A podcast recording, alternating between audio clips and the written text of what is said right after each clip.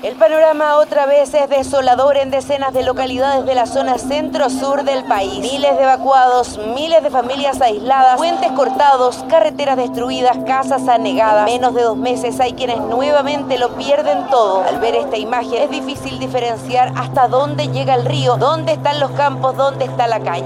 Desde el fin de semana pasado, buena parte de Chile ha estado pendiente del sistema frontal que ha afectado a la zona centro-sur del país. En preparación, el gobierno decretó el viernes el estado de emergencia preventivo y el lunes se declaró estado de catástrofe entre las regiones de O'Higgins y Biobío. Las abundantes lluvias con alta isoterma han probado ser una combinación fatal para localidades enteras. Los daños al sector de la agricultura son aún incuantificables, según afirmó ayer el presidente de la SNA, quien agregó que ningún país está preparado para una emergencia climática como esta.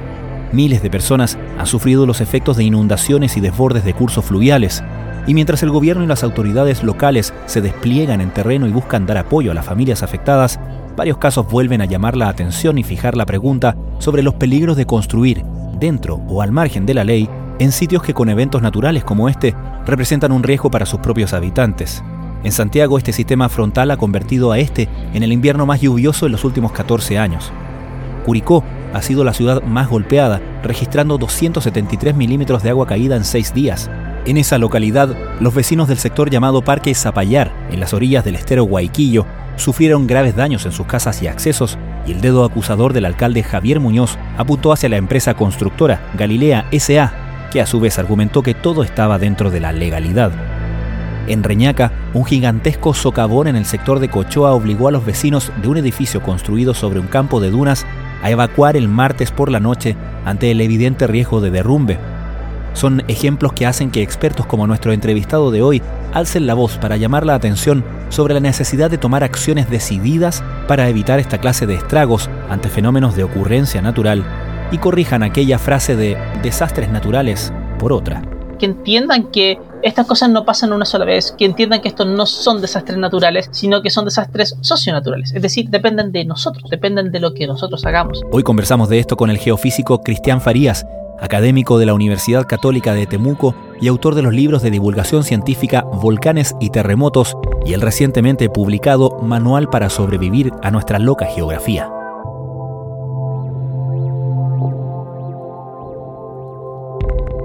Desde la redacción de La Tercera, esto es Crónica Estéreo. Cada historia tiene un sonido. Soy Francisco Aravena. Es jueves 24 de agosto.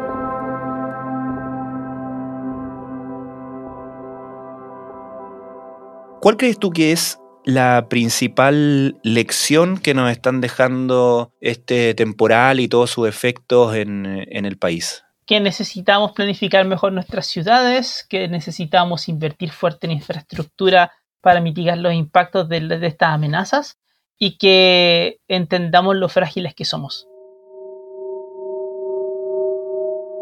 Creo que es súper importante para todos nosotros darnos cuenta de que estos, estas amenazas que estamos teniendo, por ejemplo, estas grandes lluvias con alta isoterma cero, que te generan todas estas grandes crecidas de río, que te generan aluviones, son fenómenos que nos van a seguir pasando. Estas cosas ya no van a ser extraordinarias, no van a ser lo de todos los días, pero ciertamente extraordinarios no van a ser.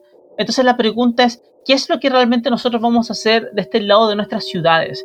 ¿Cómo vamos a pensarlas? Que eh, obviamente no podemos llegar y mover ciudades, eso eh, es muy, muy, muy difícil, pero sí entonces podemos mitigar el impacto que pueden tener este tipo de, fenómenos.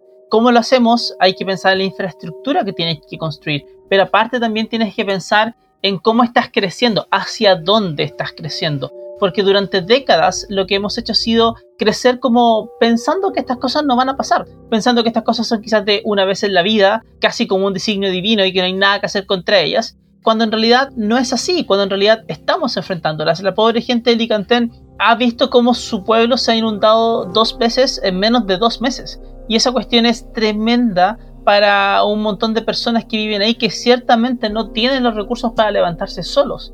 Entonces, el asunto acá está en cómo nosotros mitigamos el impacto de estas amenazas pensando en obras de infraestructura, pensando en formas de organización como ya más propias de cada localidad, pero también cómo nosotros eh, entendemos hacia dónde tenemos que construir y dónde no. y qué tenemos que construir y qué no en el futuro para poder crecer de una manera más sostenible. Creo que esa es la discusión que tenemos que tener. Es una discusión de largo aliento, es una discusión pesada, pero es una discusión súper necesaria y para allá tenemos que ir. Hace siete semanas, el Ministerio de Obras Públicas realizó obras de mitigación en Doñihue. Se construyó un pretil de 1,7 kilómetros para proteger a las viviendas, pero en un tramo importante se dio fue superado por el caudal. Si esas obras no se hubiesen realizado, la situación hoy día sería mucho peor. Hay muchas de ellas que han cedido, cumplieron su función, pero cedieron. Y hoy día tenemos que pensar en reparaciones mayores y en obras de infraestructura de más largo aliento para poder enfrentar esto que va a ser cada vez más frecuente.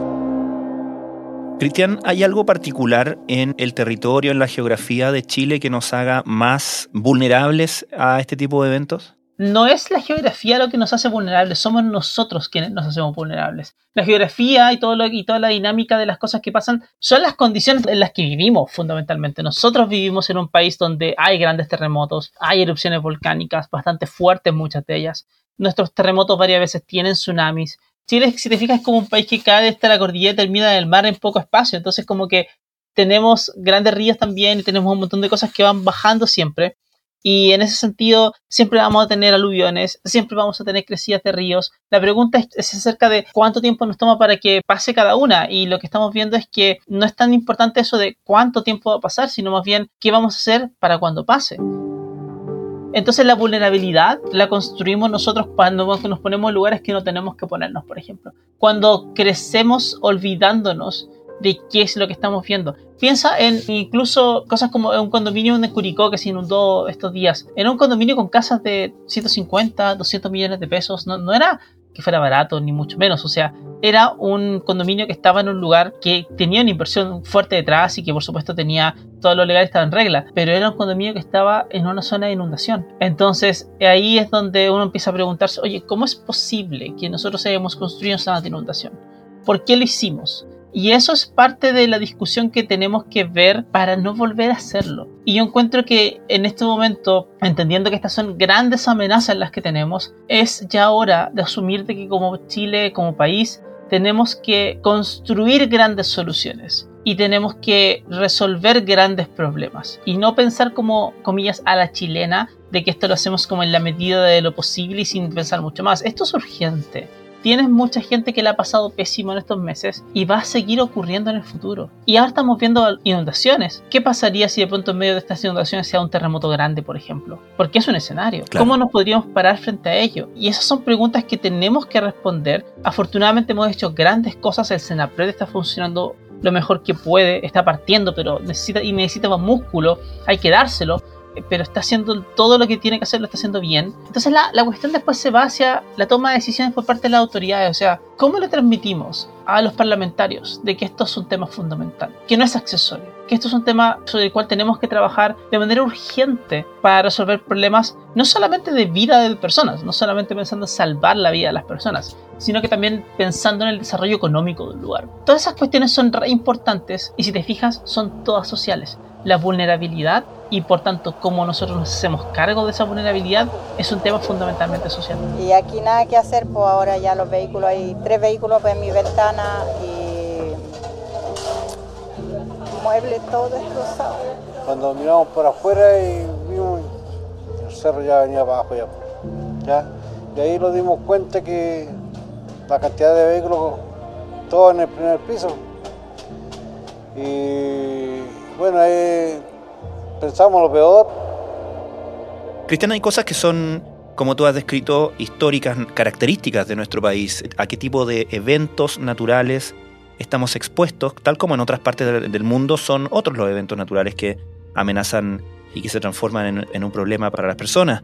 Pero en ese contexto, considerando las amenazas que siempre hemos tenido, las consideraciones que siempre hemos tenido que tener, ¿tenemos nuevas amenazas producto de la emergencia climática? ¿Tenemos que, en ese sentido, aprender cosas nuevas respecto del qué hay que hacer y qué no hay que hacer que no fueran válidas, por ejemplo, para, no sé, 1960, 1970? Bueno, las cosas de antes siguen siendo muy parecidas a las de ahora en cuanto a lo que tenemos que hacer no es solo la respuesta, no es solo que si hay un terremoto tienes que preocuparte que las cosas no te caigan en la cabeza y luego salir a un lugar donde puedas estar más seguro. O que si hay un terremoto grande en la costa tienes que rápidamente ir a los cerros. Eso lo sabemos, eso está. El tema está en cómo se concientiza, cómo tú cuando te vas a un lugar tienes conciencia de dónde estás, qué puede pasar en ese lugar. Y para eso necesitamos, por supuesto, mucha información, pero no solamente información técnica que esté en algún lugar de la web, sino que en realidad necesitamos buena comunicación científica para que todo el mundo pueda entender tranquilamente dónde puede estar parado. Afortunadamente estamos haciendo harto de eso, pero lamentablemente todavía no es suficiente como para que esto sea un tema popular y que sea algo importante para todos, digámoslo. Pero la segunda parte de la pregunta es lo realmente importante, es cómo a través de esta concientización que necesitamos que ocurra en cada uno de nosotros, nosotros mismos también como sociedad vamos tomando decisiones. Como el gobernador regional plantea que esto es un tema importante y que hay que financiar actividades propias para poder encontrar la manera de mitigar el impacto de futuras amenazas. Como a través de los ministerios nosotros podemos tener políticas de largo plazo, pero no solo políticas de largo plazo en un papel, sino en realidad que tengan acciones. Porque, por ejemplo, Chile tiene una política de reducción del riesgo de desastre, solamente que no la conoce nadie. Y el asunto es que necesitamos que eso ocurra, necesitamos que hayan acuerdos en el Congreso también, necesitamos que haya tomar decisiones que, que entiendan que estas cosas no pasan una sola vez, que entiendan que estos no son desastres naturales, sino que son desastres socionaturales, es decir, dependen de nosotros, dependen de lo que nosotros hagamos. Lamentablemente hoy en día tenemos parlamentarios que niegan el cambio climático. Claro. Eh, espero que después de esto no estén negando el cambio climático, pero el asunto es que tenemos que poner la evidencia ante la toma de decisiones. Y en ese sentido hay un llamado fuertísimo para toda la sociedad de hacer algo. Como te digo, desde la gente que está en la calle, tú y yo, cualquier persona, hasta los tomadores de decisiones, de que esto no es un tema accesorio, esto no es algo que tú le puedas tirar plata encima o que sirve para que el presidente de turno esté en terreno con los pies en el barro, sino que en realidad esto es un tema central de nuestro desarrollo como país, porque estas cosas van a seguir pasando. Y a menos que nosotros mismos como país resolvamos que esto no puede volver a ocurrir. Es decir, que estos desastres no tienen que ser como son ahora. No vamos a resolverlo. Y Chile siempre nos va a tener a la vuelta de la esquina otra inundación, nos va a tener a la vuelta de la esquina otras lluvias fuertes, nos va a tener la vuelta de la esquina otro terremoto. Marco, te tengo en imágenes y tenemos apoyo precisamente de las afectaciones de estas inundaciones, de lo que se viene desarrollando en nuestro país vecino de Chile. Varias regiones del centro y sur de Chile se encuentran en estado de emergencia por las intensas lluvias y preste atención a las imágenes. Así quedaron algunos barrios de la ciudad de Talca, en el centro de Chile, tras las fuertes lluvias que han afectado varias regiones del país. A pie o en bote, varias personas debieron ser evacuadas por las inundaciones. Lo que tiene que hacerse tiene que ver con planificación territorial, o sea, ordenar de una vez por todos los lugares de acuerdo a la realidad geográfica que tiene. Por el fenómeno del niño, este agosto podría ser el más lluvioso de los últimos años. Para contener el agua de los ríos no solo bastan defensas fluviales, es importante nuestra conducta frente al cambio climático. Estás escuchando Crónica Estéreo, el podcast diario de la tercera. Hoy conversamos con el geofísico y divulgador científico Cristian Farías sobre las lecciones de los estragos provocados por el sistema frontal que desde el fin de semana afecta a la zona centro-sur de Chile.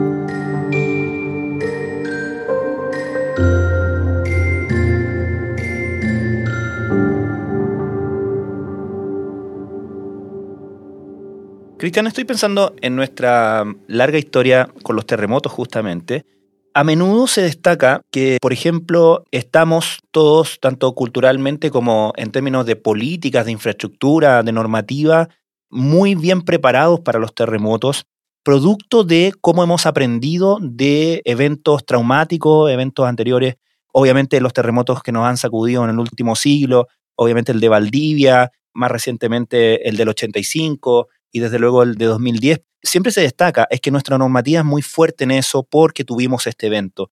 ¿Se puede hacer un paralelo, crees tú, con lo que hemos aprendido o podemos aprender de otro tipo de eventos como este?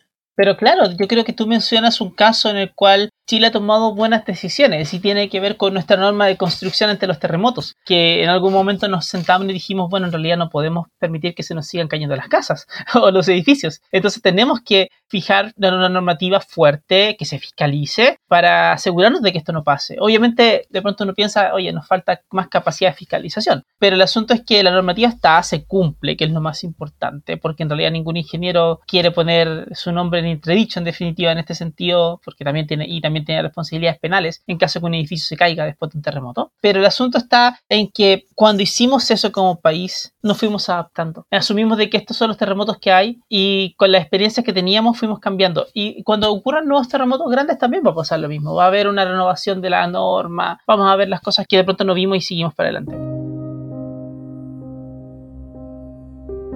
Con otros tipos de fenómenos eso no ha pasado realmente. Como que a nivel global, a nivel como comunicacional y a nivel de toma de decisiones con las autoridades, no ha pasado mucho. Piensa cuántas veces has escuchado a un gobernador, a un alcalde, por ejemplo, decir que, bueno, esperemos que esto no pase, esperemos que esto no sea así, hmm. esperemos que esto no pase en mi periodo, esperemos que, esperemos que la naturaleza no nos haga daño, o te dicen, oh, es que la, la naturaleza es incontestable, entonces no podemos hacer nada frente a ella. ¿Cuántas veces no hemos escuchado eso? Y al mismo tiempo como que terminamos cayendo mucho en esta cosa de que solo importa la respuesta frente a un fenómeno. Mentira, no puede ser eso. Pensamos en que lo único importante es que alguien se pase, no sé, en terreno, una autoridad esté en terreno con la chaqueta roja haciendo cosas abrazando gente. No, eso es la última parte de la historia. Eso es cuando ya pasó algo. Tú necesitas para mitigar el desastre, para que no tengas un desastre. Necesitas trabajar en todo lo que viene antes. Y si te fijas, es un trabajo súper invisible, porque a nadie le importa mucho en la medida que funcione cuando ocurra. ¿Me, entiendes? Pero ese es el trabajo que se tiene que hacer. Y tiene que haber un entendimiento de que eso es lo que necesitamos realizar. Entonces, de esa manera podemos crear confianza, podemos entender de que si hay alguna demora en alguna cosa, es bueno, lamentable, pero lo podemos resolver y podemos hacerlo cada vez mejor. Pero al mismo tiempo no estaríamos en la pésima condición que podemos estar de repente, porque ya habríamos mitigado una buena parte de lo que pasa. Entonces, ese es el trabajo importante. Piénsate que hoy en día, en, estas inundaciones, por ejemplo, el Senapred, bueno, el gobierno con el Senapred activaron el estado preventivo de emergencia, que es primera vez que se aplica porque ahora hay una ley que permite hacerlo, y que es básicamente tener el estado de catástrofe, pero antes que tengas una catástrofe. Entonces puedes desplegar los recursos, puedes desplegar a los militares en ciertos lugares, todo, todo se puede hacerlo, las Fuerzas Armadas están en terreno. Obviamente, como ya el problema era tan grande, se hizo el viernes. Las lluvias empezaron el fin de semana. Como la zona afectada es tan grande, es súper difícil que puedas estar en todos lados al mismo tiempo. Sobre todo porque todos necesitaban lo mismo al mismo tiempo. Entonces, tú te das cuenta que el problema ya no se podía resolver ahí, el problema se resolvía antes. Y claro, como país, durante décadas no lo resolvimos. Crecimos de espaldas al riesgo. Entonces, lo importante es que de aquí ya no nos vuelva a pasar eso, que podamos tener estas obras de infraestructura, que podamos pensar bien en la planificación del territorio, que podamos pensar bien en dónde no construir cosas. Y por supuesto, que no abandonemos a las personas, que pensemos cómo generar los apoyos para las personas, para ver cuál es la forma de vida de cada uno y ver cómo podemos adaptar eso. Y eso es una pega entre todos. No solamente de que un gobierno un día se ilumine y venga a decir algo. Esto es una cuestión que nos tiene que llegar como como chilenos que somos en definitiva. Para allá tenemos que ir. Todos estos eran predios agrícolas que han sido completamente inundados. Esta es la ruta J60. Misma ruta J60 que en dirección hacia Curicó está cortada por el mismo río, el Mataquito, que volvió a entrar y que aquí, camino hacia Licantén, está también Cristian, finalmente te quería preguntar, tú eres un científico, eres un académico, pero estás muy interesado, y eso, de esos son testimonios, tus dos libros, en la divulgación, ¿no? En que todos te entendamos, por así decirlo. Y he visto que en los últimos días, justamente a propósito de este temporal, has sido muy activo en Twitter o ex Twitter, ¿no? Em, para plantear estos puntos de vista que estamos desarrollando acá. Y te quería preguntar en ese sentido, ¿cuál ha sido la respuesta que has tenido? ¿Cómo notas desde tu lugar la reacción a este mensaje? Bueno, partamos diciendo que Elon Musk echó a perder todo, pero bueno, porque ahora cuesta más que llegue el mensaje a más lugares en definitiva, porque como uno no paga la suscripción, entonces no llega, no te ve todo el mundo. Pero, a ver, la respuesta en Twitter y en Instagram también ha sido sumamente positiva. Por algo estoy haciendo lo que puedo hacer también yo tengo la suerte de haber encontrado una forma de transmitir el mensaje de manera amena, de manera sencilla, de manera que alguien pueda emocionalmente involucrarse con lo que necesitamos hablar, que ha permitido entonces llegar a mucha gente. Y, la parte de la suerte es que justo a mucha gente le gustó ese mensaje y, lo ha compartido mucho. Obviamente siempre hay haters dando vueltas, eso siempre pasa en las redes sociales, pero, claro. pero en el fondo la, la parte positiva ha sido impresionantemente positiva. Es gracias a las redes sociales y a la escritura de las columnas que tuve en su momento en el diario La Tercera y de las distintas cosas que voy haciendo a nivel de comunicacional que pudieron salir los libros, por ejemplo. Entonces, le debo mucho a las redes sociales en ese sentido. Como te digo, creo haber encontrado una voz y esa voz parece que funciona bastante bien, pero también me ha ayudado a mí mucho a entender qué hay en la cabeza de alguien y qué necesita escuchar para que yo pueda encontrar la manera de transmitir el mensaje que yo quiero transmitir a la persona que lo quiera escuchar y que yo pueda llegar incluso a personas que quizás no me quieran escuchar de buenas a primeras. Entonces, eso creo que es súper importante. Hacia el futuro va a ser más importante todavía si hablamos de cómo concientizar, si hablamos de cómo pensar en la mitigación, en la reconstrucción. Estos son temas políticos grandes, son cuestiones importantes donde tenemos que hablar y tenemos que hacer muchísima divulgación científica. Entonces a las redes les debo mucho y creo que hay que seguir usándolas todo el tiempo, aunque Elon Musk la eche a perder, no importa.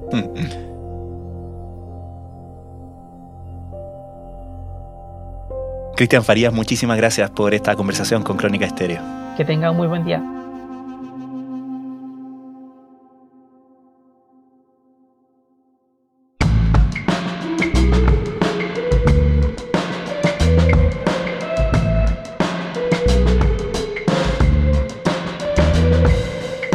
Crónica Estéreo es un podcast original de La Tercera. La edición y conducción es de quien les habla, Francisco Aravena. El diseño y postproducción de sonido son de Michel Poblete.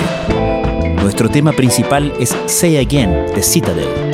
Escucha todos nuestros episodios en Spotify o en tu plataforma favorita de podcast y en latercera.com. Nos encontramos mañana en una nueva entrega de Crónica Estéreo. Cada historia tiene un sonido el podcast diario de la tercera.